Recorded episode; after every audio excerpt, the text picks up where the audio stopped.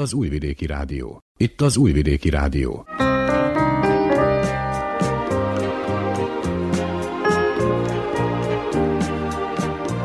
Egészségügyi mozaik.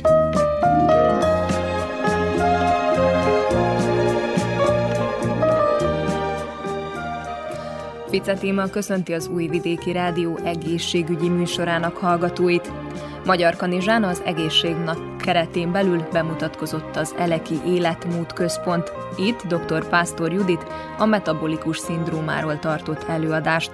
Hogy pontosan mit is jelent a metabolikus szindróma és hogy mit tehetünk ellene, erről hallanak a műsor elején. Majd Lázár Ernővel, a Nagybecskereki Cukorbetegek Egyesületének alelnökével beszélgetünk a cukorbetegségről és a rendszeres ellenőrzések fontosságáról. Műsorunk második órájában az Emanci című független produkcióban a gyors fogyókúrák hatásáról szólunk.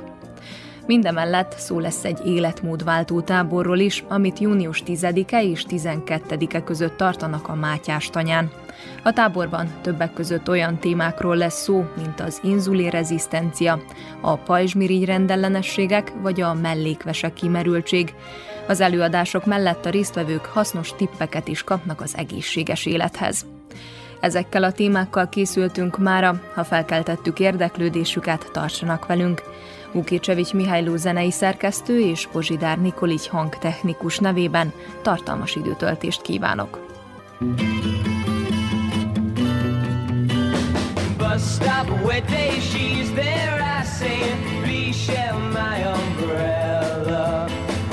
stop, us go, she stays, love grows under my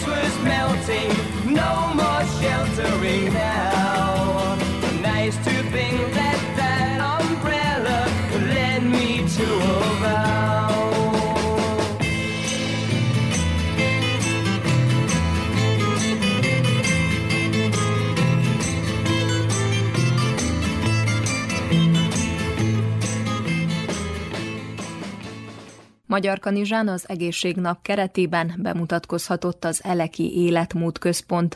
Dr. Pásztor Judit a metabolikus szindrómáról tartott előadást. Csubriló Zoltán hangfelvétele. Nagyon gyakori probléma, Európában is, világszerte is, Magyarországon is. Elmondhatjuk, hogy minden harmadik ember szenved ebben a problémában, tehát nem egy ritka kórképről van szó, nagyon is gyakori, csak az a baj, hogy a betegeknek sem tudja, még aki ebben szenved, a betegek 90%-a sem tudja ezt nagyon is veszélyes, és mielőtt elmondanám a veszélyét, látható, hogy milyen megfogalmazásokkal is illetik ezt a problémát, egy, ugye a metabolikus az mindig anyagcserével kapcsolatos dolgot jelent, a szindróma pedig az az orvosi nyelvben tünet együttes, több tünet jelenléte együtt. És hívják ezt úgy is, hogy inzulinrezisztencia szindróma, ebbe majd egy kicsit belemegyek, hogy mit is jelent ez, jóléti szindróma, életmódbetegség, halálos négyes, tehát ilyen kifejezéseket, ha hallunk, akkor ez gyakorlatilag a metabolikus szindrómát jelenti, és az a legfőbb problémája, hogy az ütőerekben zajló érelmeszesedési folyamatot rendkívüli módon felgyorsítja. És ennek a következménye, hogy a szívinfarktus és az agyinfarktus kockázatát nagyon megemeli. Nézzük azt, hogy milyen tünetek vannak együtt ebben a kórképben. Itt látható, hogy négy pontban van felsorolva. Ezek közül három elég ahhoz, hogy ki lehessen mondani a diagnózist. Az első, ami mindig jelen van, ez a hasi típusú elhízás. Egyáltalán mikor beszélünk elhízásról? Mond ez valamit, hogy testtömegindex? A BMI érték, az angol rövidítésből, testtömegindex alapján, ami 20 és 25 között normális. Viszont az a probléma, hogy ez a metabolikus szindrómában nem lehet egy alap, mert sok ember, akinek a testtömegindexe jó, tehát 20 és 25 közé esik, annak is az a baj, hogy nem megfelelő a test összetétele, túl sok a zsír, a zsírszövet, és ennek az eloszlása is. Szó-szó, tehát itt a hasi típusú elhízást vagy túlsúlyt a haskörfogat alapján mondjuk ki. Tehát derékbőség alapján, amit reggeli gyomorra célszerű megmérni, és ez nők esetében 80 centi alatt kell, hogy legyen, férfiaknál pedig 94 centi alatt. Ha ezeket a határokat meghaladja, akkor a metabolikus szindróma első és alapvető, mindig jelenlévő tünete az megvan. Lehet azt is, hogy a derékbőséget és a csípőbőséget elosztjuk egymással, és így, hogyha ez a nőknél 0,8, férfiaknál pedig egy fölötti, akkor ez is lehet egy kritériuma. Általában elég, hogyha csak a haskörfogatot, az erőbőséget megmérjük. Aztán a következő pontja az az emelkedettebb vércukorszint. Ez az égyomri vércukorszint vonatkozásában mit jelent? Mennyi ennek a felső határa? Általában a laborleleteken a hatos értéket szokták mutatni, én azt mondom, a metabolikus szindrómánál ez 5,5. Cukorbetegségről csak 7-től beszélünk. De már ez az 5,5 és 7 közötti érték is, természetesen persze az e fölötti értékek is a metabolikus szindrómának egy másik jelenlévő tünetét mutatják. A harmadik a vérnyomás. Itt is az van, mint a vércukor szintnél. Nem kell, hogy valaki magas vérnyomás betegségben szenvedjen, mikortól mondjuk, hogy magas vérnyomás betegsége van valakinek, 140 per 90-től, de itt látszik ugye, hogy itt is alacsonyabb a határ, 130 per 85 vagy a fölötti értékek már nem optimálisak, és a metabolikus szindrómának egyik tünetét jelzik. És a negyedik, ugye ehhez már vérvétel kell, a kóros vérzsír értékek, itt akár a triglicerid, a TG az annak a rövidítése, a triglicerid szint, hogyha ez 1,7 fölötti, illetve a koleszterinen belül ugye beszélhetünk összkoleszterinről,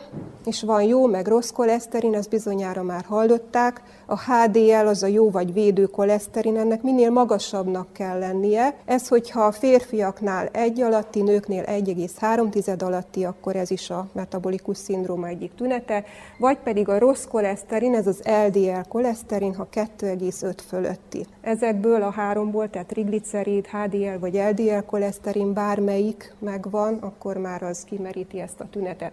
Tehát itt van ez a négy tünet, és ebből, ha három jelen van, akkor azt mondhatjuk, hogy az illető, akire ez jellemző, metabolikus szindrómában szenved. Hangsúlyoznám még azt is, hogy ez egy állandó fáradékonysággal is együtt szokott járni. Nézzük akkor az alapfogalmakat, ami fontos ahhoz, hogy megértsük, hogy ezek a tünetek hogyan kapcsolódnak így egymáshoz. Mi az inzulin? Vagy mihez kell egy hormon, amit a hasnyálmirigyünk termel, a vércukor szintet befolyásolja. Minden sejtünknek mire van szüksége ahhoz, hogy tudjon működni? Például cukorra, ugye, de egyéb energiaforrásokra is, amit a táplálékkal viszünk be. De most maradjunk akkor a cukornál. Ez hogyan jut be a sejtekbe? Inzulin segítségével. A legtöbb szervünk esetén, nem mindegyiknél az igaz. Ha elképzelünk egy sejtet, ezt egy sejtmembrán veszi körül. Ennek most csak egy részlete van itt kinagyítva.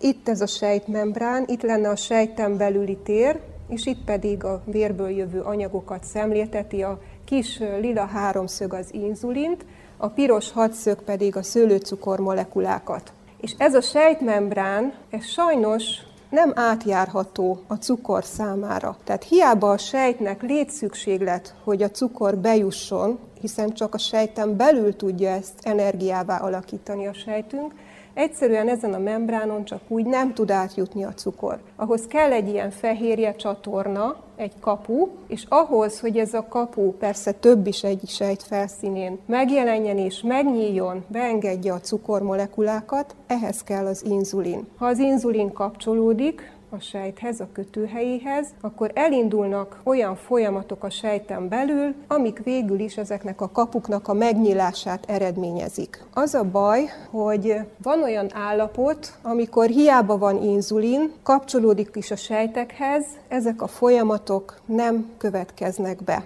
Úgy képzeljük el, hogy a sejten ezek a inzulin kötő, kötőhelyek, receptorok, mint hogyha egy zár lenne, és egy kulcs kell, hogy ezt a zárat kinyissa, akkor az inzulin kapcsolódik, nyitná a zárat, de valamiért berosdásodott, beragadt, nem nyitja. Tehát a sejten belüli folyamatok, a válasza a sejtnek az inzulin hatására az elmarad, vagy nem olyan hatékony. Mi ennek a következménye? Ugye a elfogyasztott táplálék során az emésztőrendszerbe megtörténik a szénhidrátok lebontása, a szőlőcukor molekulák bejutnak a vérbe, a hasnyálmirigy érzékeli, hogy megnövekedett a vércukor szintje, az inzulin jön a vérbe, normális esetben az inzulin hatására a cukormolekulák nagy része bejut a sejtbe, például a máj vagy az izom sejtjeinkbe. Amikor hiába van inzulin, csak néhány cukormolekula éri el a sejteket, tehát tud bejutni, akkor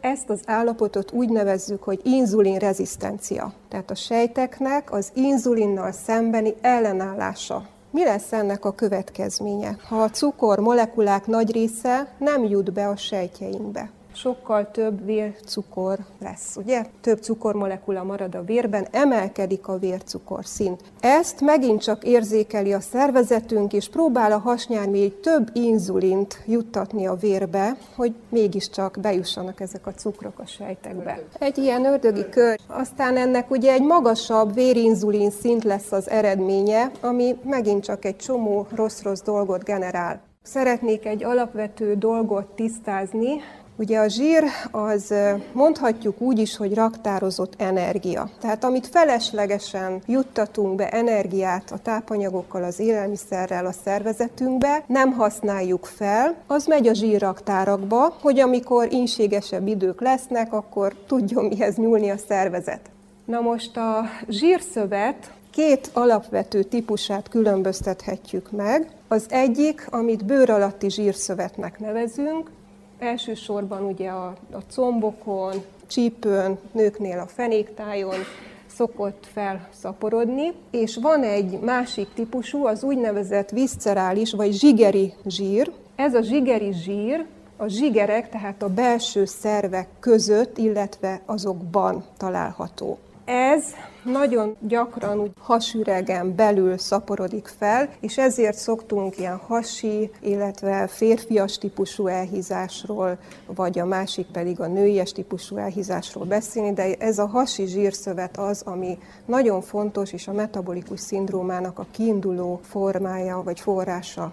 Ugyanis ez a zsigeri zsírszövet nem csak energiát raktároz, hanem itt a zsírsejtek különböző anyagokat termelnek, amik például egy ilyen rezisztin nevű anyag kiváltják ezt az inzulin rezisztenciát, tehát hogy a sejtjeink ne reagáljanak az inzulinra, vagy ne olyan hatékonyan. Aztán vannak olyan anyagok, amik a vérnyomás emelkedését idézik elő. Vannak olyanok, amik a gyulladásos válaszban vesznek részt, amik a véralvadásban vesznek részt. Tehát egy komplex anyagokat tartalmaz ez a zsigeri zsírszövet, és végül is, hogyha ez felszaporodik, akkor annak az lesz a következménye, hogy ugye ha az inzulinrezisztencia kialakul, akkor folyamatosan emelkedik a vércukorszint, hogyha a vérnyomás emelkedését idéző anyagok szintje nő, akkor ugye emelkedik a vérnyomás, gyulladás zajlik a szervezetben, többnyire az ütőerekben, és sajnos a fokozott véralvadékonyság, tehát vérröképződési hajlam is nő, és az egész egy felgyorsult érelmeszesedési folyamatot generál.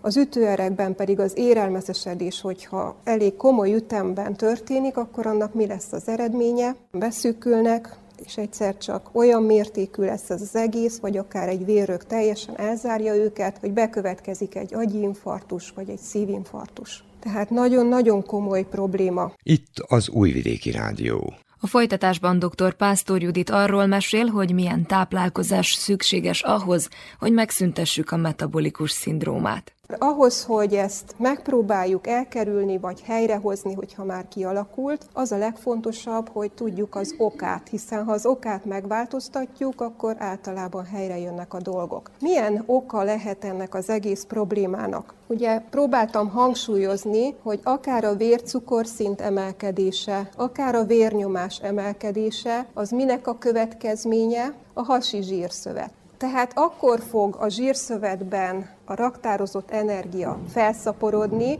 hogyha vagy túl sokat viszünk be, vagy keveset használunk el, vagy akár mind a kettő egyszerre a mozgás hiányt egyszerű, tehát nem használjuk fel a bevitt energiát. Én azt tapasztalom, hogy nagyon sok emberrel találkozok, akik ebben szenvednek, hogy nagyon sokan azt mondják, hogy pedig én nem is eszek sokat. És én ezt el is hiszem. Tehát alapvetően mondhatjuk azt, hogy nem az elfogyasztott táplálék mennyisége a probléma.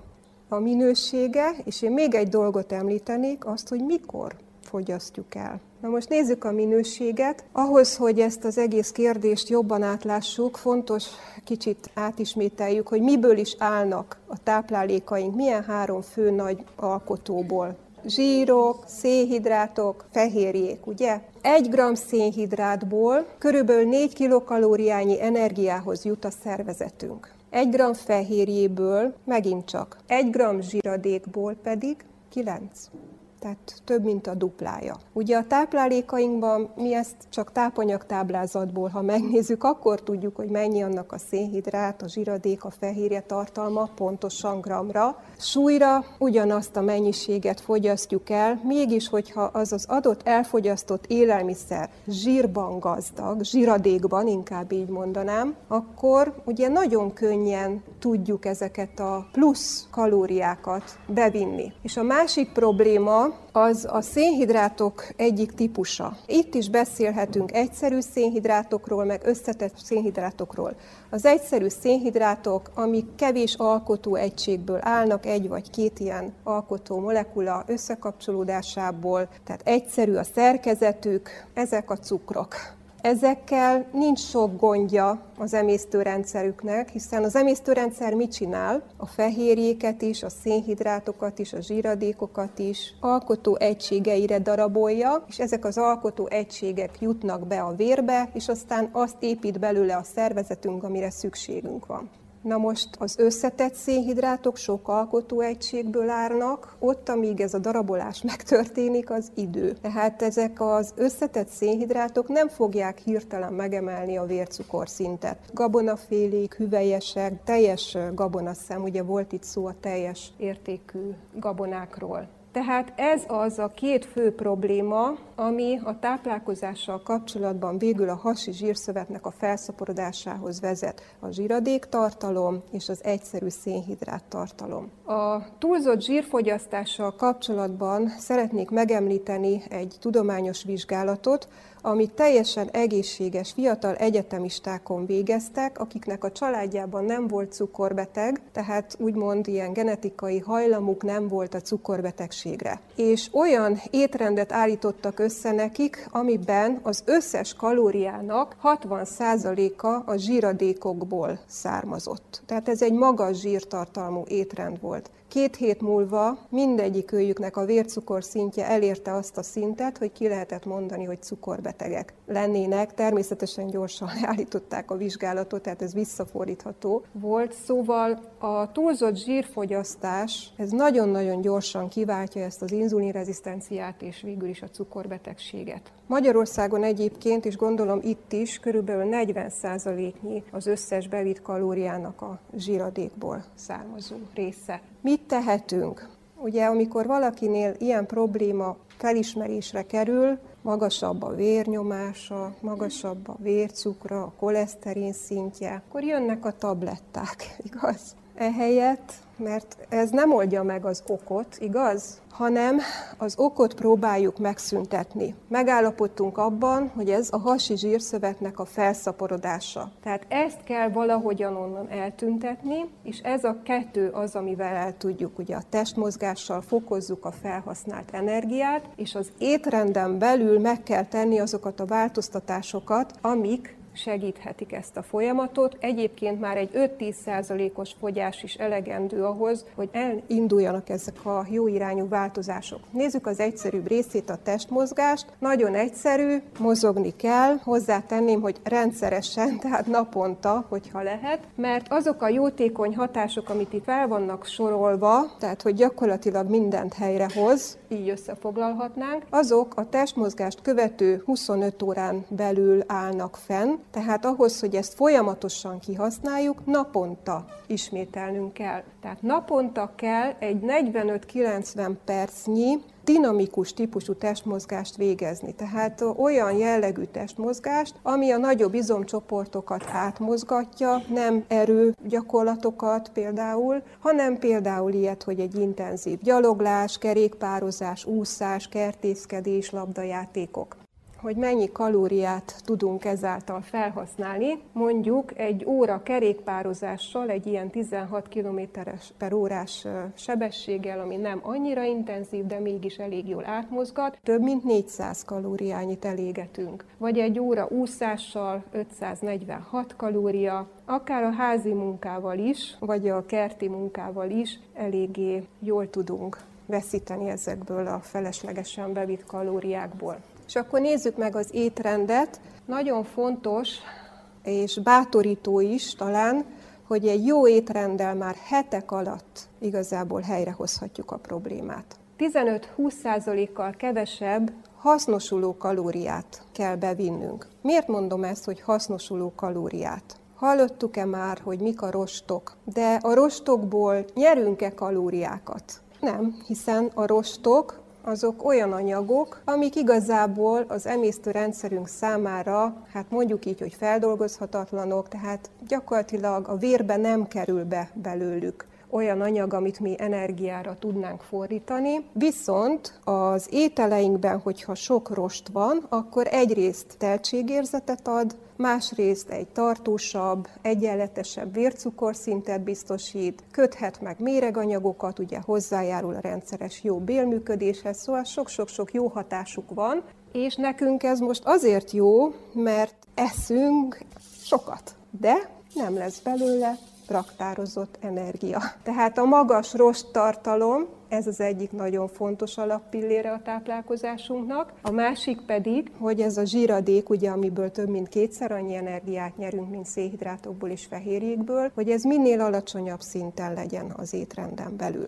Ilyen szempontból, hogyha ezt jól összevetjük, és még azt is figyelembe vesszük, hogy szakemberek azt ajánlják, hogy aki a metabolikus szindrómában szenved, szeretne minél hamarabb ezen változtatni jó irányba, az az összes kalóriájának maximum a 10%-át fedezze csak zsíradékból. Szóval, hogyha ezeket a szempontokat figyelembe vesszük, akkor sajnos megint ott vagyunk, hogy ezt nem lehet úgy megvalósítani, ha valaki állati eredetű termékeket is fogyaszt. Ingyenes vércukorszint mérés zajlik az épületünkben, a Vajdasági Rádió és Televízió munkatársait tesztelik. Az akció egyik szervezője, Lázár Ernő, a Nagybecskereki Cukorbetegek Egyesületének alelnöke, és hogyha már itt vannak a székházban, akkor egy jó alkalom arra, hogy beszéljünk erről a problémáról. Köszöntöm a stúdióban Lázár Ernőt. Köszönöm. Mit kell tudni a mai akcióról, kik vehetnek ezen részt? A mai akcióról azt kell tudni, hogy ez már régóta, ugye az Újvidéki Rádió Televízió fölismerte, hogy fontos. Tehát minden embernek, különösen azok, akik itten dolgoznak, mert az újságírói foglalkozás az stresszes foglalkozás, akkor többek között ugye az már kihat arra, hogy hát az egészségét eh, le kell ellenőrizni, minél jobban és minél többet, és azért eh, a vezetőséggel, ezt mi megbeszéltük, és a mai nap mindenkinek van lehetősége. Tehát az, aki itten dolgozik, az 1500 ugye, ember, aki a Vajdasági Rádió Televízióba alkalmazott, mindenki eljöhet, és leellenőrizheti a vércukorszintet, a vérnyomás szintet, és a test súly tömeg szintet, úgyhogy ezek az eredmények, aztán a két orvos van itten, akik az eredmények alapján tudnak szaktanácsot adni mindenkinek. Miért fontos kihasználni az ilyen akciókat? Mi derül ki egy ilyen mérés alkalmával? Hát nagyon fontos azért, mert e, hát ellenőrizni kell. Tehát minden embernek az életébe e, ezt a paramétereket, amit mi e, ellenőri, ezt meg kell csinálni. Miért? Azért, mert e, a cukorbetegségnek három fázisa van.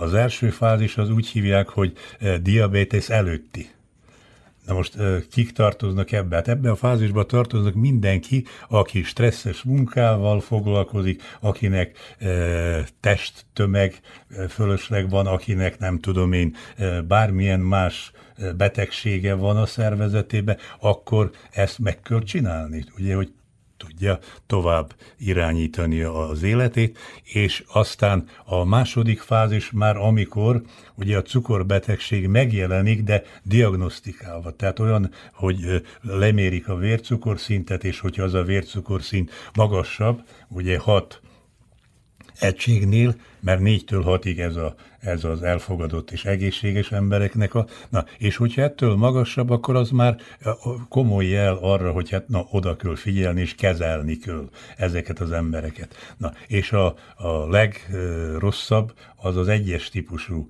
cukorbetegek, akinek már annyira a metabolizmusa fölbomlott, hogy hát muszáj inzulint szedni. Hiányzik a szervezetbe. Az inzulin ugye az pedig egy e, olyan hormon, ami a, az emisztő e, rendszert és a metabolizmus rendszert e, táplálja, vagyis irányítja, és azoknak, akiknek ugye nincsen elég inzulin a szervezetbe, akkor azoknak mechanikusan, ugye injekció által a szervezetbe be kell, hogy vigye az inzulint. Igen, itt említett, hogy négytől hatig a, a mondjuk úgy, hogy egészséges, de ez az éhgyomri, azt azért igen, emeljük igen, ki.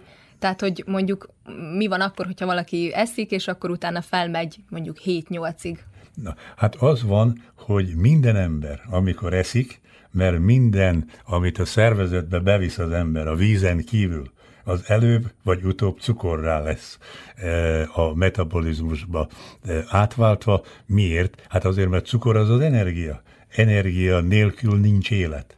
Tehát az ember, hogyha fekszik, és az égvilágon semmit nem csinál, csak pislog, akkor is 600 kg kalória energiára van szükség, hogy dolgozzon a szíve, a belső szervek, a veséje, a tüdeje, stb. Na, ez a minimum. Tehát ennyit be kell vinni minden nap mindenkinek, hogy bírja föntartani az életét. Na most a, e, ettől már a nagyobb, hogy a cukormennyiség, az már reagál a szervezet olyan értelemben, hogyha van elég inzulin, a szervezetbe, akkor az minden sejtet ugye ellát ugye e, cukorral, és akkor megtörténik a normális metabolizmus, és akkor az embernek nincsen semmilyen gondja. De ez már nagyon sok embernél e, nem működik.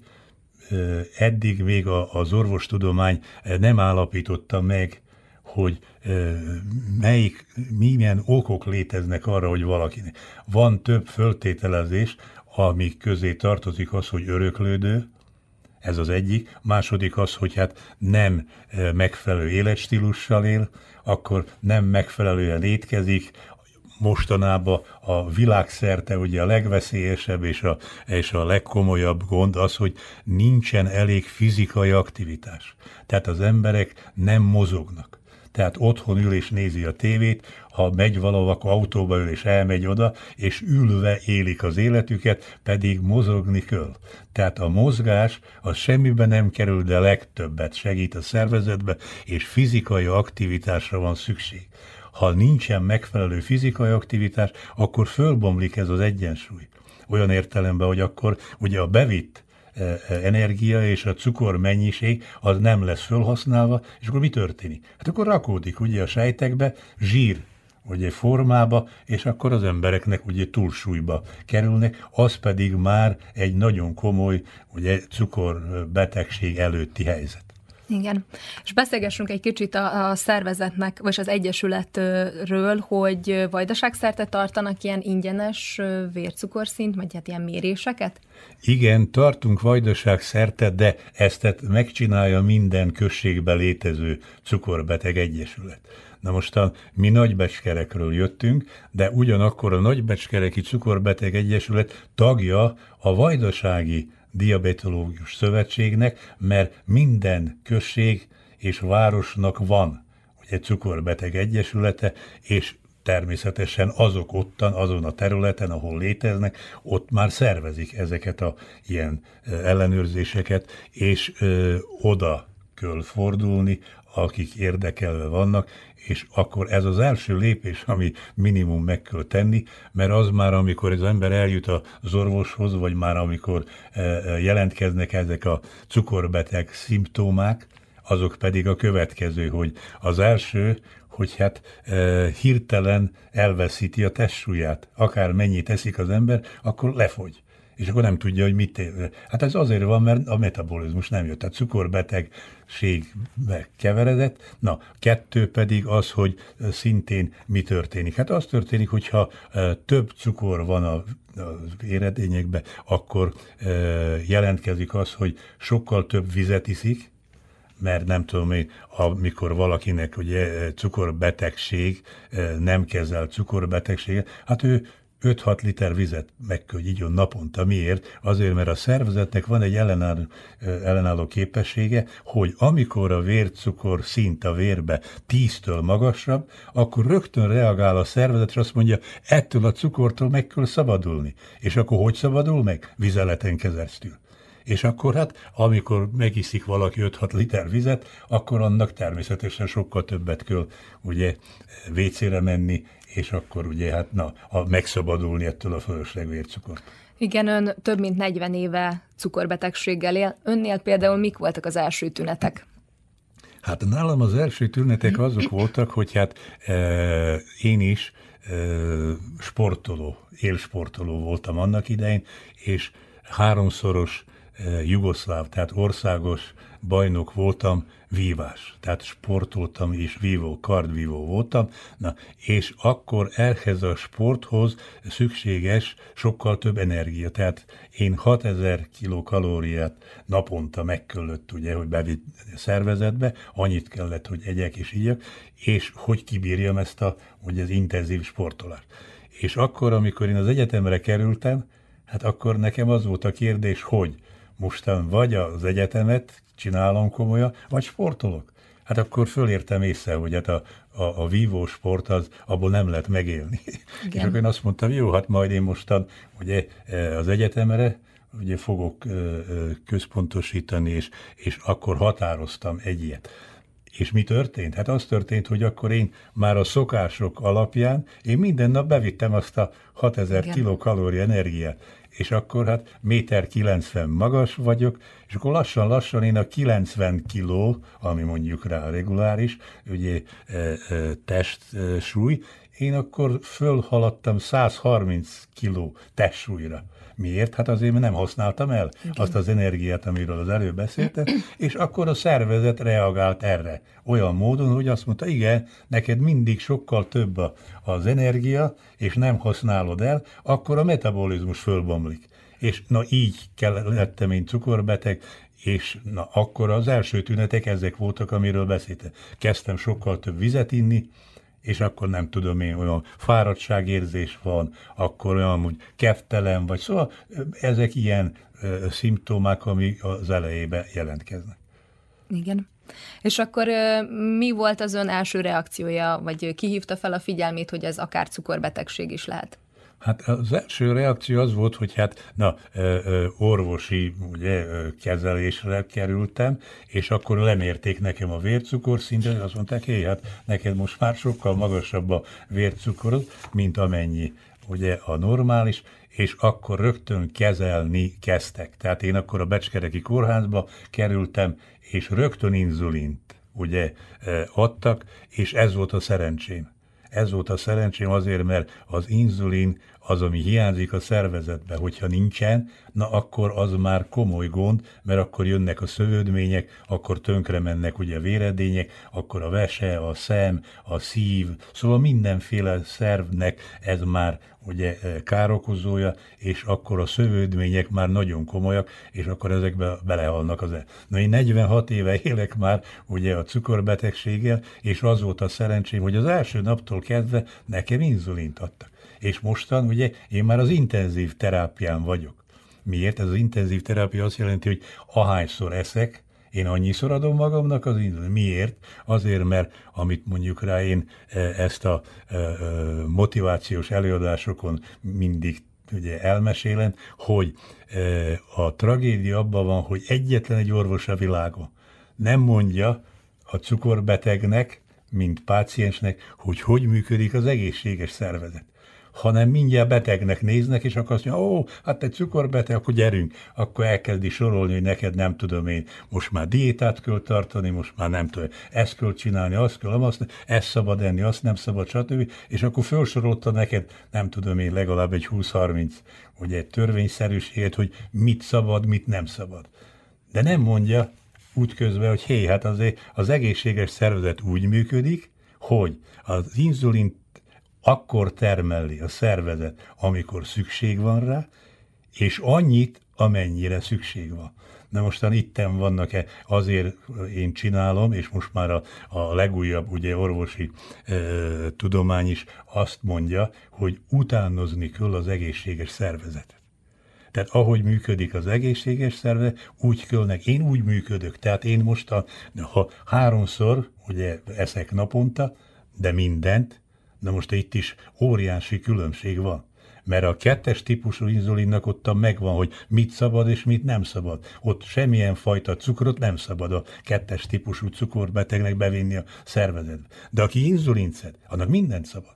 Én mindent teszek, na természetesen ugye ellenőrzött mennyiségbe és minőségbe. Na, és itt van ez a gond, hogy ha ezt tudja ugye valaki, a, a páciens, akkor már ő tud alkalmazkodni.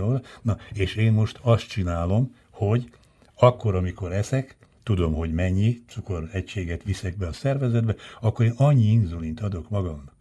És akkor a, nemrég volt egy orvos, ugye e, e, e, ember, akivel én beszéltem a cukorbe, és azt mondja, ó, hát Ernő maga cukorbeteg, igen. Na és azt mondja, mi van? Hát mondom, inzulin. Igen, mennyit?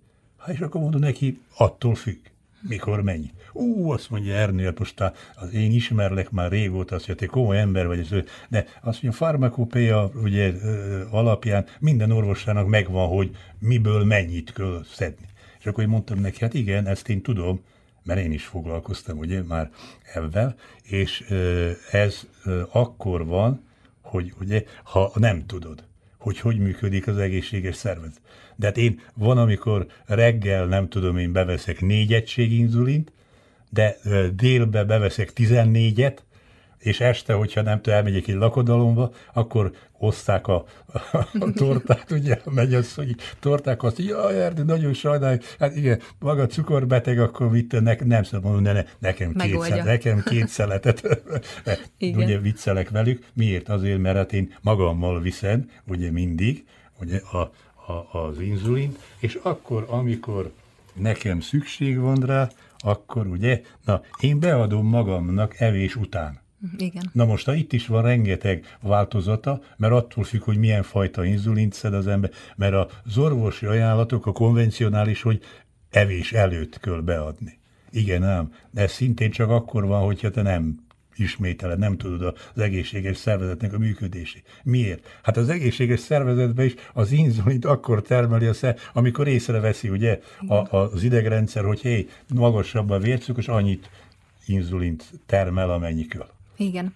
És akkor, amikor kiderült, hogy ön beteg, és ugye az orvosok rögtön inzulinos kezelést adtak, akkor az ön reakciója mi volt? Tehát, hogy bevezetett úgymond egy ilyen egészségesebb életmódot, meg próbált visszatérni mondjuk kevesebb kalória mennyiséghez, vagy elkezdett sportolni újra, vagy mi volt az ön reakciója? Nem, hát a mindenkinek a világon az első reakció az egy óriási stressz.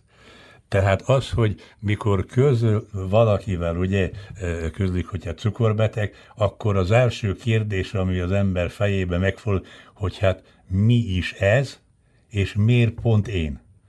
Szóval, hát, és akkor ez, ez tart hónapokig, hogy ellenőrizi az ember saját maga, hol tévedtem, mi volt a, ugye, az oka, meg stb. stb. Na, de ennek az analízisnek nincsen semmilyen, ugye, e, e, támasza, hanem el kell fogadni, tehát az első dolog az, hogy ha már diagnosztikáltak, akkor azt mondom, igen, jó, én cukorbeteg vagyok, na most gyerünk, mit csináljuk? Hát azt csinálom, érted, hogy megtanulom és akkor én az előadásokon mindig azt mondom, nagyon egyszerű az egész mese. Mit kell a cukorbetegnek csinálni? Ugyanazt, amit a, nem tudom én, az autó ö, ö, vezető vizsgára kell csinálni. Mit csinál? Hát elméletileg minden törvényszerűséget meg kell, ki kell olvasni, hogy kell tudja, mit jelent ez a jel, vagy mit jelent az autóvezetéshez, nem tudom, zöld, vagy a piros, vagy a mentő, mindenféle ugye jelek. Na, ezt meg kell tanulni, tudnod kell, hogy mi történik. Na. És amikor ezt te tudod, akkor mit kell csinálni? Hát akkor minimum 40-50 órát le kell hajtani, ugye, hogy levizsgázza az autóvizsgára. Na, itt is, hogyha akarod saját magadat levizsgáztatni a cukorbetegségről, akkor tapasztalat kell hozzá akkor próbálni kell ezt is, azt is. Na, és akkor én próbáltam, természetesen elkezdtem avval, hogy hát az étkezés, hát ez volt a gond, mert ezt tudtam én is. Na, és akkor az étkezéssel foglalkoztam, legalább egy évig, na, és akkor lassan-lassan azt a 130 kilót én letornáztam vissza ebbe a azért 90 kilós ugye, e, testsúlyba, és aztán lassan ugye na, a terápia, tehát az inzulin ugye rengeteget változtatott, én most már az inzulinok a hetedik generációját használom. Kezdtem az első generációval. Hát 46 év alatt sok minden megváltozott. Na, és ezt tudni kell?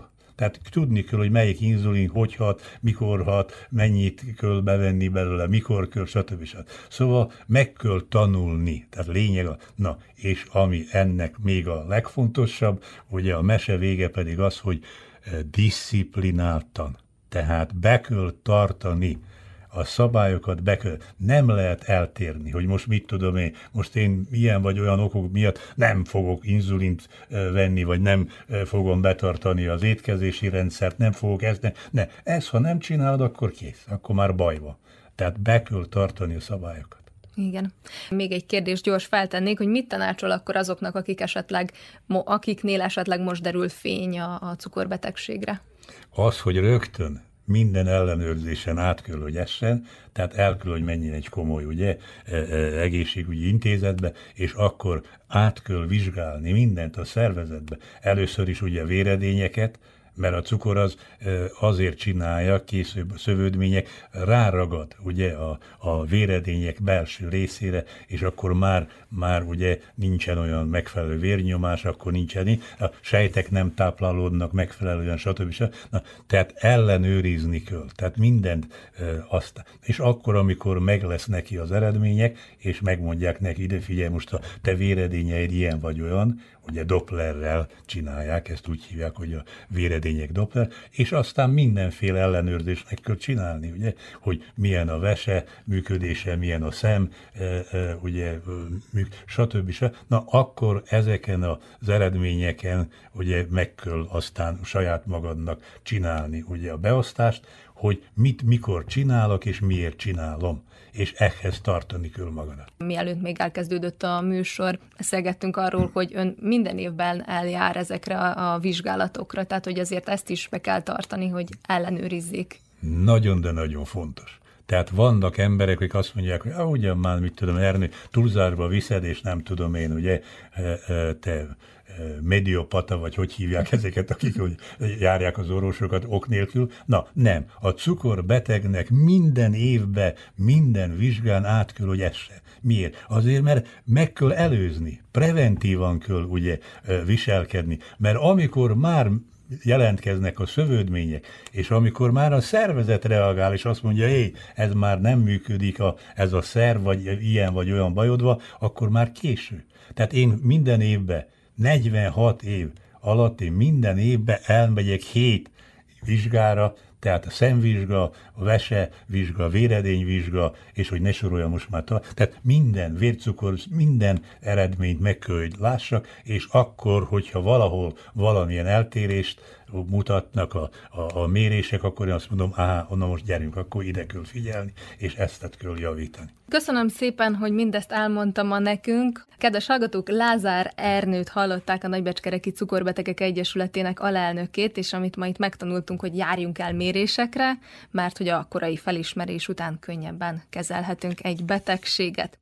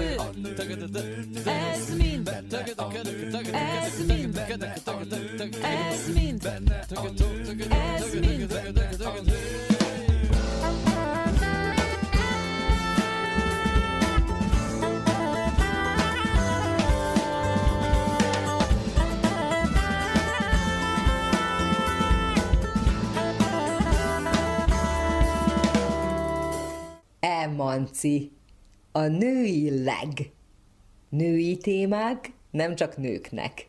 Minden héten az Újvidéki Rádióban.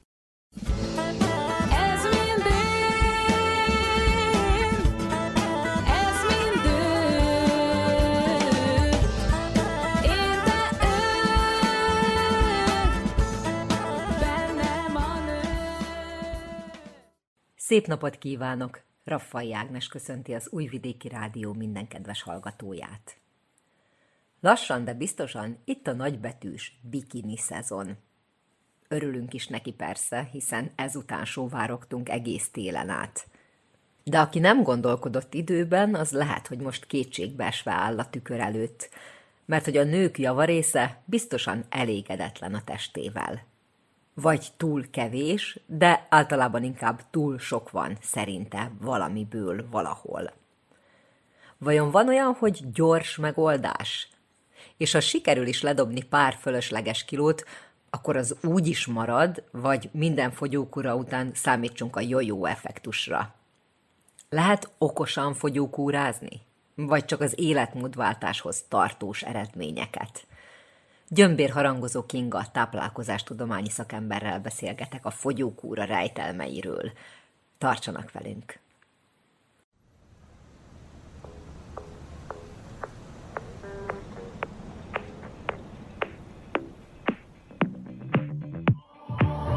I've always been the one to say the first goodbye.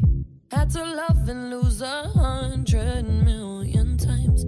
Had to get it wrong to know just what I like. Now I'm falling. You say my name like I have never heard before. I'm indecisive, but this time I know for sure. I hope I'm not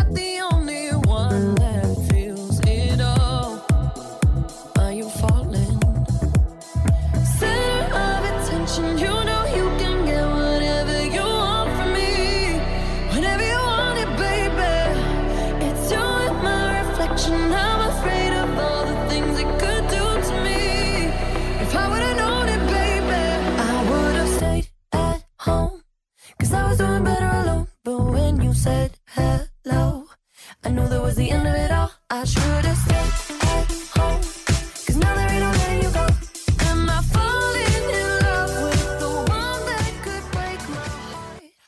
Hát a nyár mi másról szólna, vagy a nyárnak az előkészítése, mint a fogyókúrákról. Ilyenkor azt gondolom, hogy a legtöbben valamiért úgy is elégedetlenek vagyunk, vagy azért, mert sok van valamiből, vagy azért, mert kevés van valamiből.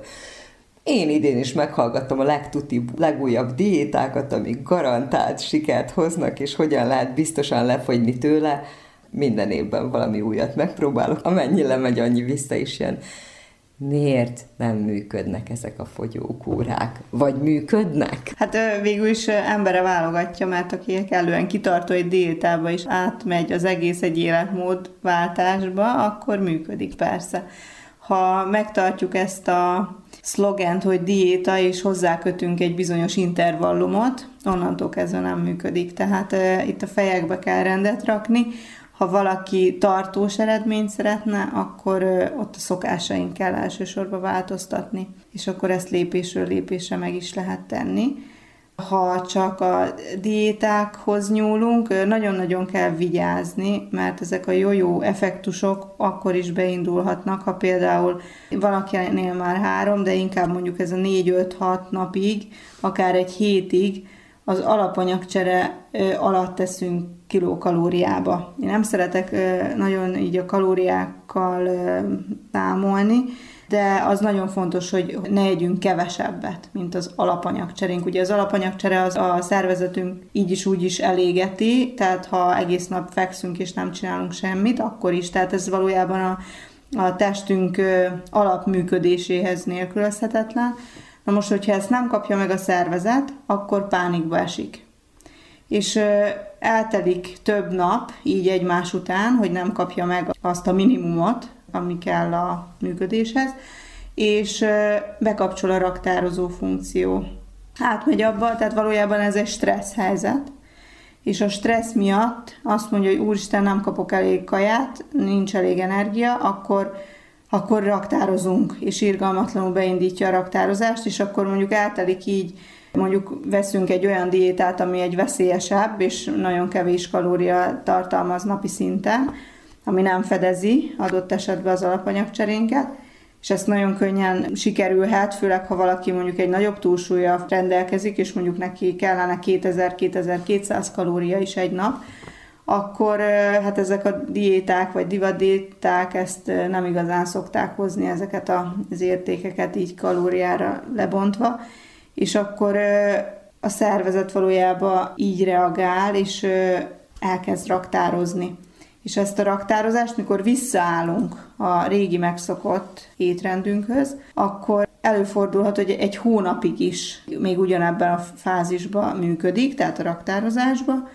és uh, itt jön a jó-jó effektus. Tehát mire ő megnyugszik, mire a szervezetünk meg az agyunk regisztrálja azt, hogy na jó, most már meg lehet nyugodni, kapunk elég energiát, ha bevisz a gazda annyi energiát, akkor megnyugszik előbb-utóbb, de ez, ez hosszú. Tehát eltelhet mondom háromtól egészen hat hétig is. És ez idő alatt viszont, mivel hogy raktározásra vagyunk beállítva, ami azt jelenti, hogy alapanyagcsere fölött mindent elpakol zsírba szervezet, így köszöntsük az új testünket utána.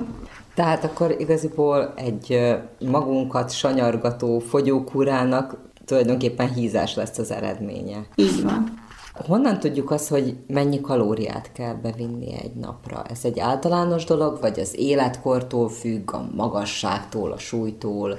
Igen, tehát ez mindenkinek egyéni. Tehát, tehát maga az alapanyagcsere az ugye az úgy tevődik össze, hogy hány évesek vagyunk, férfi vagy nő, tehát itt is van egy különbség, és ehhez jön hozzá, ugye, ami még a minimumhoz tartozik, az alapanyagcsere fölött, az, hogy milyen fizikai aktivitásunk van, és itt hozzátartozik a munkánk is, a szellemi munka is, mennyire megterhelő, mennyire stresszes, ha fizikai munkát végzünk, ugye az megint csak egy plusz, ha aktívak vagyunk, mozgunk, heti szinten rendszeresen mozgunk, az is egy plusz, tehát sok összetevős, és akkor megkapunk egy eredményt, ami azt fogja mutatni, hogy, hogy egy nap nekünk személy szerint mennyi kalóriára van szükségünk. És akkor itt nyilván nem csak a kalória, azért nem szeretek ezzel ö, számolni valójában, mert ö, az sem mindegy, hogy ezt mondjuk megesszük egy fél tortában, vagy pedig megeszünk több zöldséget, gyümölcsöt, fehérjét, beviszünk normális fehérjéket, húsokat, tojást esetleg, egészséges zsírok formájába. Tehát, hogy itt megvan, hogy, hogy azért miből visszük ezt be. Mert nem mindegy, mert be lehet vinni egy étkezés alatt is az egész napit, vagy pedig megnézzük, hogy akkor osszuk szét, és akkor olyan ételekből válogassunk, amik mondjuk ö, egészségesek. Igen, valószínűleg az sem mindegy, hogy azt a kalória mennyiséget miből visszük be, de hogy fontos lenne az, hogy elosszuk, tehát hogy többször étkezzünk naponta. Illetve máshogy teszem fel a kérdést. Hányszor kellene naponta étkezni? Nagyon jó kérdés, ez is mindenkinek egy egyéni. Tehát vannak olyan típusok, például szénhidrát típusú emberek, igénylik azt, hogy két-három óránként tegyenek, és négy, öt, hat, akár hat alkalommal is esznek egy nap, mert úgy érzik magukat jól, és így van egyszerűen a sejtanyagcseréjük beállítódva. És van a másik véglet, hogyha most így a két végletet akarom felhozni példának, a fehérje típus, aki viszont egyszer, max. kétszer eszik, nagyobb mennyiségeket, viszont teljesen jól el van ezzel így, és tökéletesen jól érzi magát tőle. A különböző diétafajtákról kérdeznék egy picikét. Vannak azok a típusú diéták, amik bizonyos napokat határoznak meg. És akkor van a 90 napos diéta néven elterjedt, ami délelőttönként vagy reggelire gyümölcsöt jelent, és akkor a, a négy napot kell váltogatni, a hús, a zöldség, a tészta és a gyümölcsnapot ez akár életmód szinten megállná a helyét, vagy ez is egy káros dolog. Tehát laikusként nekem olyannak tűnik, hogy hát igaziból ebben minden van. Igen, viszont az anyagcsere típusunk olyan, hogy minden étkezésünknek kell, hogy tartalmazzon szénhidrátban gazdag, fehérjében gazdag és zsírban gazdag élelmiszercsoportokat.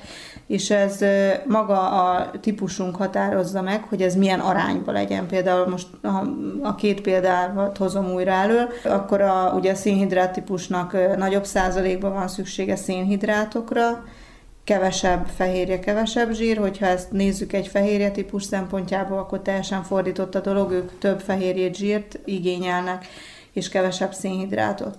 Tehát minden étkezésre lebontva fontos, hogy tartalmazza az ételünk a három makrotápanyagot, és a szétválasztó diéta rövid ideig jó lehet olyan esetekben, amikor valakinek valamilyen emésztőrendszeri problémája van, hogy nem tudja együtt emészteni a fehérjét, a szénhidrátot és a zsírokat.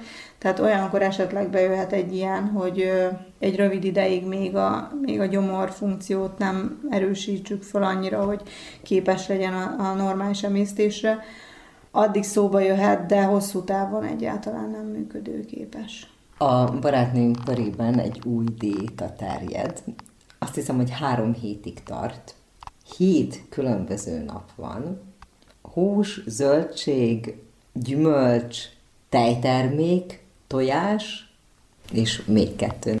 Kétszer kell megismételni.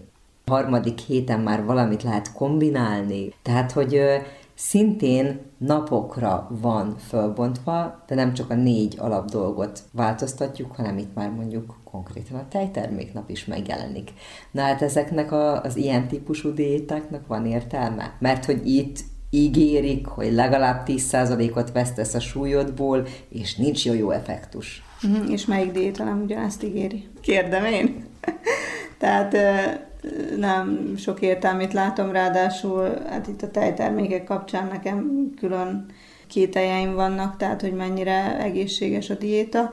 Mint ahogy el is mondtam, tehát nincs sok értelme, eleve a három hét, most meg kell nézni, hogy a három hét alatt a napokra lebontva mondjuk mennyi kalóriát fog bevinni, mondjuk egy húsnapnál át, hogy el tudom képzelni, vagy egy tojásnapnál, hogy, hogy beviszi a kellő mennyiséget, de hogyha oda bejön egy gyümölcsből mondjuk nehéz azért Persze vannak nagyobb cukortartalmú gyümölcsök is, de nehéz azért elérni azt a kalóriamennyiséget. Igaz, hogy ugye mondtam, hogy itt több napra van szükség ahhoz, itt a raktározó funkció be, bekapcsoljon, de szerintem a nem sok jó, jóra vezet, tehát hogy az egészségünk szempontjából sem gondolom, tehát a változatosság és a mértékletesség lenne a, a két alap pillér szerintem egy diétánál, vagy akár egy életmódváltásnál, és inkább az alapanyagokat cseréljük le, és ahhoz szokjunk hozzá az új ö, alapanyagokhoz, és azzal kezdjünk el dolgozni, mint ö, ilyen rövid távú, sokat ígérő diétáknak bedőjünk, és aztán több kárt okozunk a saját szervezetünknek, mint hasznot nagyon sokan állítólag sok-sok kilótól szabadultak meg a húsdiétának köszönhetően, ahol húst hússal lesznek, és azt hiszem, hogy gyümölcsöt egyáltalán nem, zöldségből talán minimálisat, tejterméket azt hiszem, hogy szintén nem fogyasztanak, és van, aki mellé még valami csodalöttyöt is iszik, ami, ami segít a fogyásban. Tény és való, hogy vannak jó összetételű gyógynövényes tudcok, amikkel lehet egy, egy méregtelenítést megcsinálni, viszont a húst hússal egy fehérje típus tök jól fog tolerálni. De egy szénhidrát típus, hát falnak megy körülbelül, meg, meg tönkreteszi az addig is, amúgy is valószínűleg nem jól működő szervezetét, tehát ez ilyen nagyon ellentmondásos dolog, tehát hogy ez pont olyan, mint a, hogyha most azt mondanám, hogy a, állítsuk szembe a, a paleot a vegánnal. Tehát, hogy annyira két szélsőség, és van, akik meggyógyultak, meg, meg ódákat zengenek róla, hogy mennyire jó. Tehát, hogy itt pont ugyanez, ahogy, ahogy megkülönböztet egy, mondjuk egy szénhidrát típus átáll egy vegánságra, az, az lubickolni fog benne, és tök jó fogja magát érezni egy jó ideig. Egy fehérje típus a paleóval, hát mámor, tehát nagyon jól fogja érezni magát.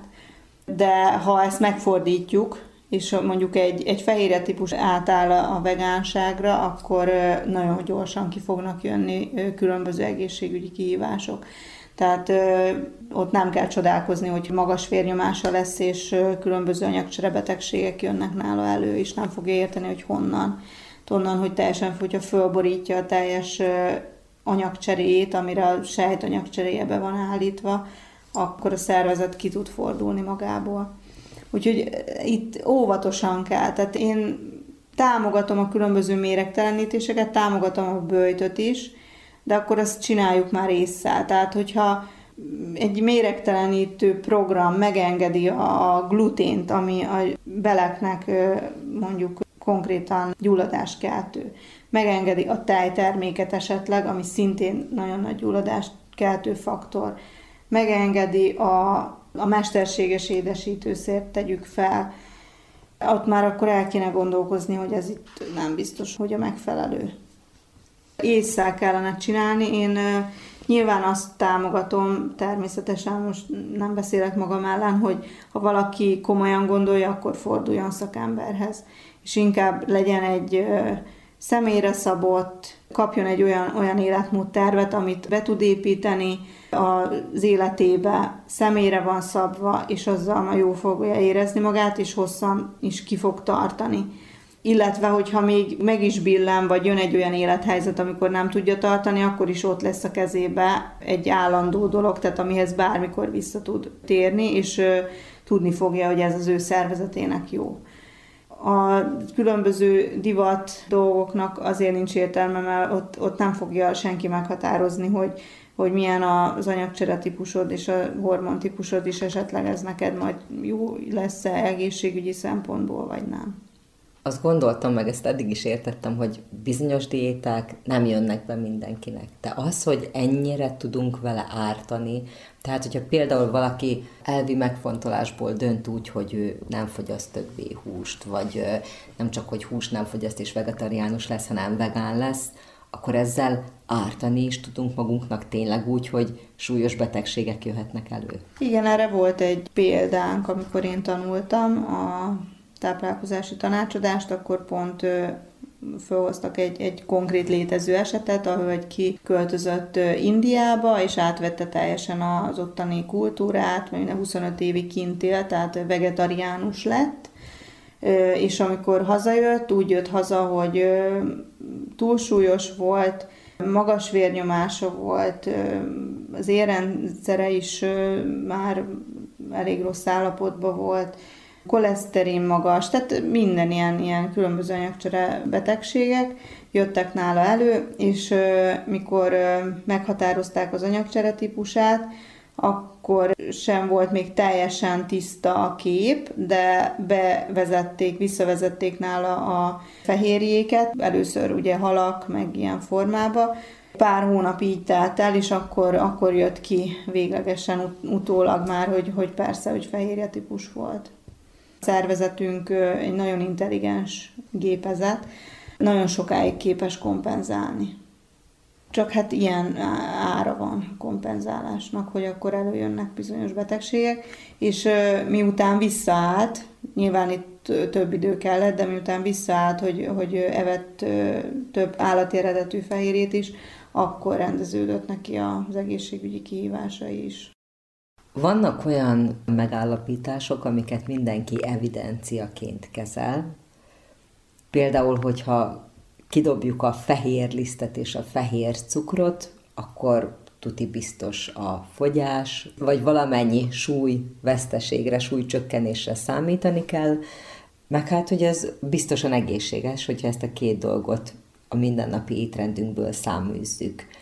Annyi meglepő dolgot mondtál, hogy már ebben is kételkedem. Ez tényleg így van? Igen, tehát a két legnagyobb, jobban feldolgozott dolog valójában a fehér liszt és a fehér cukor. Mondjuk, hogyha valaki képes erre, hogy ezt a kettőt kidobja az életéből, már nagyon sokat tett az egészségéért. De azért több összetevős a dolog, mert azért manapság már szerintem annyira el vagyunk halmozva az ultrafeldolgozott cuccokkal, hogy már nem elég ezt a kettőt kidobni. Tehát, hogy itt már picit tudatosabban kell nekiállni már a vásárlásnak is, nem csak, hogy, a, hogy otthon elkészítsük az ebédünket mondjuk. Tehát itt már annyira, annyira el vagyunk halmozva a mesterséges tartósítószerektől kezdve az adalékanyagokon át mindennel, hogy tényleg az embernek észen kell lenni. Hosszú távon, ha eredményt akarunk elérni, akkor az életmódon kell változtatni. De hogyha azt érezzük, hogy Úristen, bármilyen áron nekem most gyors segítségre van szükségem, akkor a divat diéták helyett akár egy bőjt lehet a tartósabb, vagy a hasznosabb, vagy a szervezet számára kíméletesebb? Hát igen, vannak ilyen mondjuk háromnapos lébőjt kúra. Hát nyilván azért itt azt is meg kell nézni, hogy hogyan tudjuk ezt az életünkbe beiktatni. Tehát egy nagyon aktív, nagyon stresszes, nagyon kimerült szervezetnek én nem ajánlom egyáltalán, mert az még nagyobb stressz és sokkot fog okozni neki, tehát itt a mellékvesénket ki tudjuk ütni teljesen. Ha valaki úgy be tudja illeszteni ezt, hogy nyugodt életkörülményei vannak, és mondjuk kiegyensúlyozott különben, akkor természetesen egy, egy mondjuk egy háromnapos bőjt az, az abszolút bele tud férni, és jót is tesz nyilván a szervezetünknek. Vagy akár a, nagyon sokan szintén dicsérik ugye az autofágia nevű dolgot. Ezt sem gondolom, hogy egy életvitelszerűen kellene csinálni, viszont időszakosan, mint ahogy ez is egy időszakos bőjt, teljesen megállja a helyét. Az autofágia ugye azt takarja, hogy ö, 16 órát nem eszünk, és 8 órába nézzük, hogy beleférjen mondjuk a két vagy három, akár több étkezés. Na most valaki ezt ö, még jobban kitolja, hogy akár nem tudom, 20 órát nem eszik, és ö, csak négyet igen, de mondom ezt egy bizonyos ideig, tehát itt mondjuk egy-két, vagy max. három hónapig, és akkor utána valahogy vissza, mert ö, itt ugye az autofágiának az a lényege, hogy ö, a szervezet elkezdi, ugye ez éhezés folytán elkezdi a, megemészteni a méreganyagokat, az elhalt sejteket, akár a rossz indulatú sejteket is képes megemészteni tehát hogy felhasználja. És akkor valójában ez egy tisztulási folyamat is lehet. Uh-huh. Ha valaki ezt okosan csinálja, de itt azért megjegyzem szintén, hogy abban a 8 órában, vagy akár kevesebben, amikor viszont eszünk, akkor is azért nem mindegy, hogy mit eszünk, mert hogyha ott megint csak szemetet fogunk enni, akkor nem lesz túl sok értelme az egésznek. Meg, hogy ott is legyen meg a megfelelő kalória mennyiség. Így van. A kalória mennyiség az, az úgy valahogy most nagyon beégett az én fejembe, hogy meg kell, hogy legyen, mert ha nem, akkor rosszabbat csinálunk vele, több rosszat, mint jót, akkor egy-egy bőjti nappal, vagy néhány napos lébőjt kúrával nem ártunk? Nem, mert itt ugye több kell, tehát mondom, hogy itt olyan 5-6, akár 7 nap, vagy ugye a diéták alkalmával, amikor ugye két hét vagy három hétig csinál az ember egy ilyet, akkor ö, tud beindulni ez a raktározó funkció. Hogyha két-három napig van, akinél még az öt nap is egy ilyen határeset, ott még nem. Tep, tum, tararum, tep, tum, tararum, tep, Kedves hallgatóink, ennyi fért mai műsorunkba, melyben gyömbérharangozó Kinga táplálkozástudományi szakemberrel beszélgettem. Azt hiszem, hogy igazán hasznos információkkal gazdagodhattunk. Köszönöm, hogy velünk tartottak. A szerkesztő Raffai Ágnes mára búcsúzik Önöktől. thank you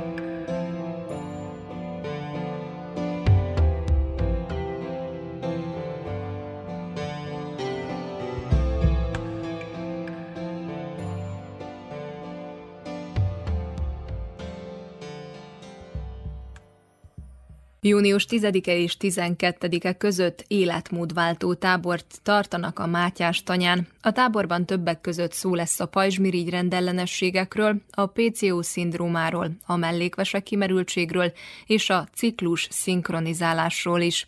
A részletes programról a tábor főszervezőjét Dupák Evelin életmód tanácsadót kérdeztük. Életmódváltó táborunk először Vajdaságban megszervezésre kerül június 10 és 12 között az Utrinai Mátyás tanyán, és ugye ez körülbelül két hét múlva fog kezdődni. Azért tettük ugye péntek délutánra a kezdést, hogy ne zavarjunk be ugye a munkaidőknek, tehát mindenkit várunk, akár ugye a munkaidő befejeztével lehet csatlakozni, és ugye vasárnap délután 5 óra körül fogunk fejezni, tehát ez egy bőven kétnapos programot ölel magába. Honnan jött az ötlet egy életmódváltó táborhoz, ugyanis itt azért a környéken ilyennek nem nagyon szoktak lenni?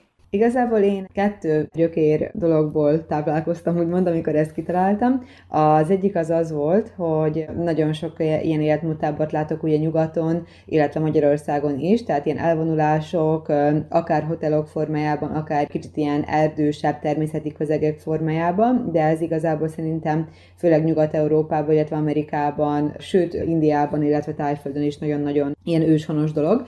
Viszont itt nálunk Szerbiában annyira nem nagyon uh, találni ilyesmit, ha igenis, akkor esetleg így Dél-Szerbiában, meg inkább jobban ezen a hotelos vonalon, mi viszont szerettünk volna ilyen természetközeli élményt adni, és ezért esett a választás tanyára és nem hotelra.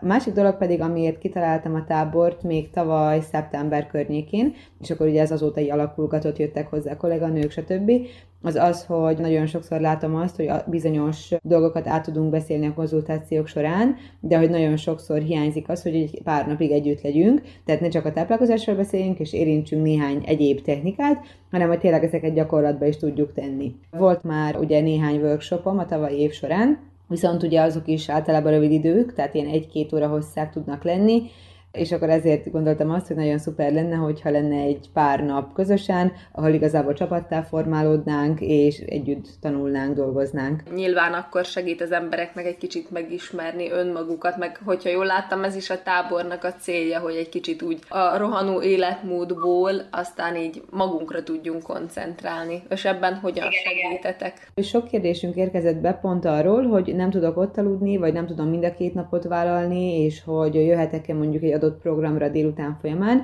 viszont ezen sokáig gondolkodtunk, és ezt így nem fogadtuk el, pont amiatt, mert nagyon fontos a táborban azt gondoljuk a megérkezés, ugye az, hogy megérkezek és a hátam mögött hagyom azt a munkanapokat, azokat a problémákat, amiket otthonról hozok, bármilyen egyéb tevékenységemet, és csak arra fókuszálok, hogy ott vagyok, és ugye csak magamat helyezem előtérbe az ott lét alatt, és ezt tényleg csak akkor tudja megtenni az egyén, hogyha ténylegesen ugye eljön és ott alszik, és ugye velünk fekszik, és velünk ébred, és ugye gyakorolja azokat a feladatokat, amiket előre látunk ugye az esti szakaszban, napközben és ugye reggelente, Úgyhogy végül is ezért szeretnénk azt, hogyha valaki jelentkezik, még akkor azt tudja vállalni a teljes időszakot, és ne csak ilyen délutánokat. Említetted, hogy sűrű lesz a program, mégis még kell készültök. Hát ugye ez alapból onnan indul, hogy négy szakterületről jövünk, mint szervezők, tehát ugye vagyok én, mint a táplálkozásért felelős kolléga, illetve ugye van még három barátnőm, kolléganőm, aki szervezi, és az egészségpszichológia lesz az egyik szelet, Sarnyai Lara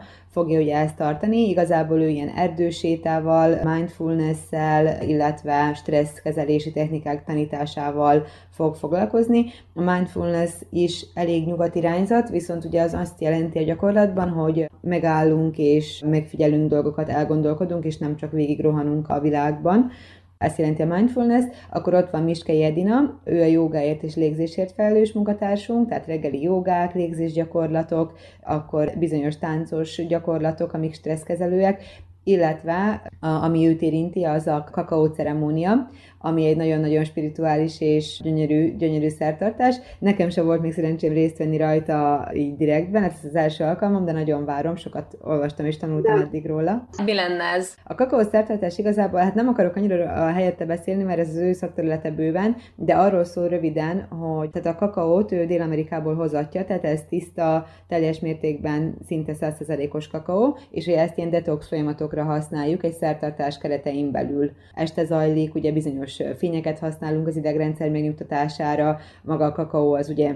méregtelenítő hatással van, tehát hogy így ebben fogunk így elmélyedni szombat este. Ez szerintem egy igen különleges, sőt biztos vagyok benne, hogy elsődleges, vagy hogy először zajlik vajdaságban ilyen típusú program, és ugye ott van még Valas Ámese, a negyedik kolléganőnk, ő pedig ugye a felnőtt élménypedagógiáért felelős munkatársunk, aki ugye a kommunikáció fókuszú csoport foglalkozásokat tartja, ismerkedés, társasjátékok, önismeret, ugye ez az ő része fog lenni, ami engem illet még ugye én főzőköröket is fogok tartani reggelente, illetve szeretnék, hogy délutánonként néhány workshopot tartani majd szombat és vasárnap, ilyesmiről, hogy ugye pajzsmirigy, cikluszavarok, ciklus szinkronizálás, ami most egy nagyon új keletű dolog, és nagyon-nagyon szeretjük, és hát én szerettem benne elmélyedni, és alkalmazni is a saját életembe.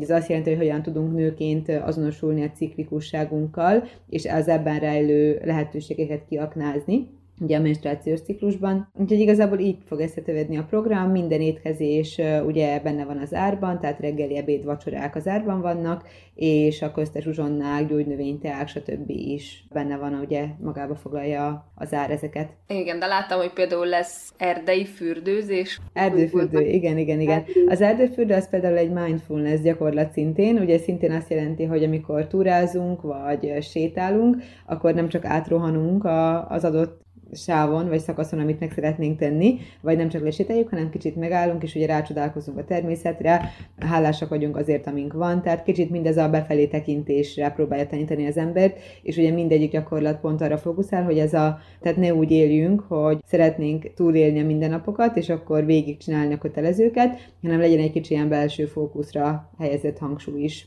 Hát ez egy ilyen nagyon csajos programnak hangzik, úgyhogy gondolom, hogy csak lányok jelentkeztek, vagy? Csak lányok jelentkeztek, meg nők, de nem így hirdettük, tehát nem volt kikötés, hogy csak hölgyeknek. Igazából csak ők jelentkeztek, viszont mi ugye mindenki jöhetett. Igazából az egyetlen ilyen határ talán az volt, hogy a 18 évet határoztuk meg alsó korhatárnak, felső korhatárt meg se határoztunk, illetve ugye férfiak, nők szintén szeretettel vártunk, de eddig ennyire csak nők jelentkeztek. És van még szabad hely? Igen, még hat helyünk van, tehát 16 a max kapacitásunk, a maga a hely miatt, ugye a szobák miatt, és 10 helyünk telt be, és akkor 6 helyünk maradt még. Miért pont ezekre vásett a választás, azt is mondd el, kérlek már, mint hogy pajzsmirigy, policista. Igen, én azért akarok ezekről beszélni, mert ezek azok a, az állapotok, én talán nem is szeretem a betegség szavat ezekre használni, amikkel én legsűrűbben találkozok a rendelőben, és nem is csak, hogy legsűrűbben találkozok, hanem hogyha mondjuk preventíven szűrünk valamit, tehát én mondjuk ma már preventíven szűröm a pajzsmirigyet is, meg az inzulinrezisztenciát, és ez azt jelenti,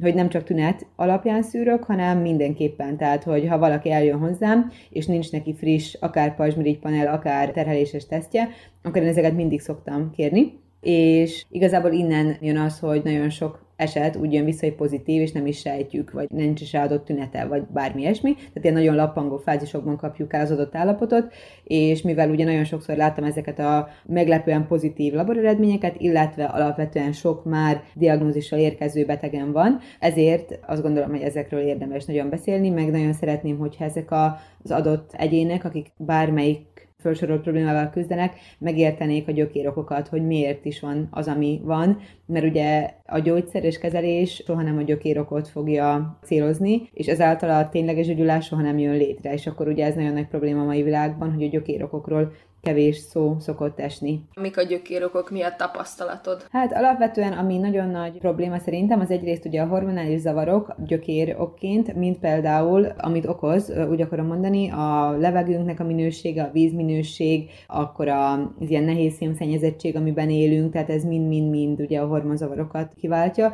Hormonzavarokat továbbá kiváltja még ugye a rossz ásványanyag és vitamin állapotok, tehát hogyha nincs elegendő vitamin és ásványi a szövetekben sejt szinten, akkor, akkor ugye ezek az adott harmonikus folyamatok felborulhatnak, illetve még néhány problémához nagyon-nagyon hozzá társulnak a krónikus vírusfertőzések, amik szintén nem kapnak szerintem nagy hangsúlyt a mai világban, pedig nagyon sok van belőlük, sőt nagyon sok betegség mögött ott áll, főleg az autoimmun problémák mögött, tehát itt talán ezeket mondanám, és akkor ennek az egésznek a tetejébe, tehát ugye vitamin és ásványanyag hiány, akkor ugye úgymond túlterhelt toxinos környezet, meg a vírusok, ennek a tetejébe jön még ugye a krónikus stressz a legtöbb ember életébe, ami alapvetően gyöngíti az immunrendszert, és akkor meg ugye a hormonrendszert is kikezdi, tehát itt van egy ilyen, egy ilyen nagyon nagy problémánk. Kiket vártok akkor a táborban? Részben már ugye elmondtad, de azért hangsúlyozzuk ki, hogy milyen embereket vártok még arra a hat helyre. Mindenképp olyan embereket várunk, akik elhiszik azt, hogy ugye a, ez nekem nagyon-nagyon fontos mondatom, hogy az életmódváltás, vagy az egészségesebbé vállás, az tényleg nem csak a táplálkozáson meg az edzésen múlik, mert én ezt nagyon sokszor látom, hogyha valaki ugye elkezd táplálkozni, helyesen edzegetni, és annak ellenére nem oldódik a gondja, ugye, hogy nyilván van mélyebb gond is, tehát hogy azért van mit még helyre rakni, és azt gondolom, hogy olyanokat várunk mindenképpen, akik elfelé szeretnének orientálódni, illetve már megtanulták, vagy látták a saját esetükben, hogy nem elégséges a kettő tényező ugye ebből a sok rengetegből, Egyrészt, másrészt meg ugye bárkit várunk, aki szeretné kicsit többet tanulni önmagáról, mert igazából ez egy szerintem egy hatalmas befektetés az embernek önmagába, mert olyan gyakorlati tudást fogunk átadni, amit, hogyha hazaér, akkor tud a mindennapokban alkalmazni. Tehát, hogy mindenképpen ez lenne a lényeg, hogy a, ugye, mert sokan kérdezik ezt, hogy két nap alatt ugye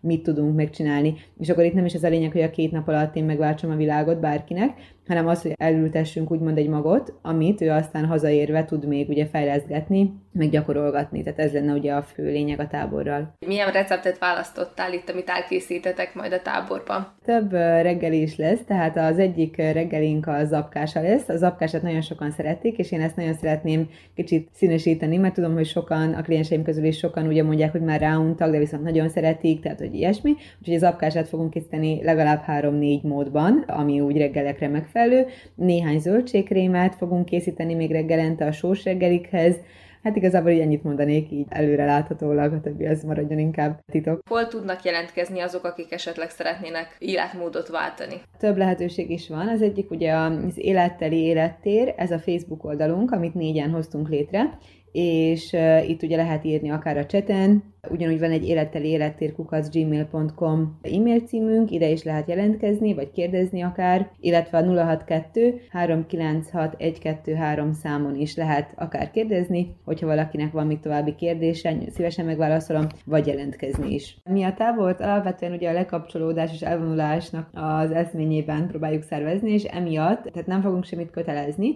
viszont ugye el fogjuk mondani a nyitáskor, a nyitókörkor pénteken, hogy mik azok a tényezők, amikkel még inkább tudod segíteni ezt a folyamatot ugye saját magadnak. És itt el fogjuk azt is mondani, hogy ugye lesz egy kis kosarunk, amiben ugye úgymond önkéntes alapon bele lehet rakni a mobilokat a nap folyamán, és hogy úgymond, hogyha van valami rendezni való rajta, akár családdal, gyerekeddel beszélni, bármi, akkor nyugodtan ki lehet venni, tehát ez nem egy ilyen tök nagy szabály, de mi azt gondoljuk a saját életünkből kifolyólag is, illetve minden négyen rengeteget dolgozunk azon, hogy minél kevesebb média, illetve social média akár, vagy inger érjen minket, mert azt gondoljuk, hogy ez nagyon fontos tényező az egészségnek, hogy nagyon-nagyon meg tudja szakítani a folyamatos elérhetőség, ugye, hogyha valaki folyamatosan elérhető, nagyon meg tudja szakítani a flót. A flow még ugye az az állapot, ami kell ahhoz, hogy bele tudja magam engedni egy folyamatba, és az jól működjön.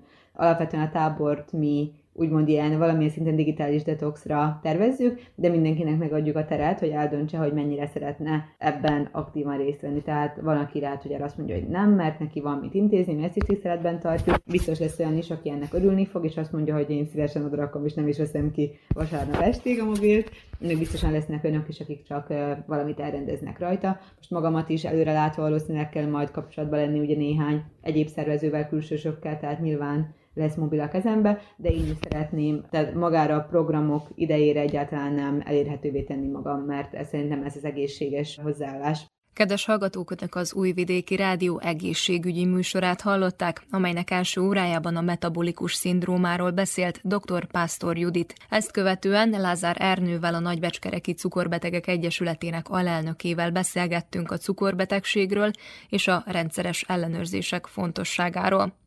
Műsorunk második órájában az Emanci című független produkcióban a gyors fogyókúra hatásairól hallottak. Mindemellett szó esett egy életmódváltó táborról is, amit június 10-e és 12-e között tartanak a Mátyás tanyán. Ugicsevics Mihályló zenei szerkesztő és Bozsidár Nikolics hangtechnikus nevében Fice Tíma köszöni megfigyelmüket. Műsorunk visszahallgatható a www.rtv.rs.hu honlapon, a médiatárban az egészségügyi mozaik cím alatt. Az egészségügyi műsorral a jövő héten is a szokásos időben, csütörtökön délelőtt a 10, és az esti ismétlésben a 8 órai hírek után jelentkezünk. További szép napot és jó rádiózást kívánok!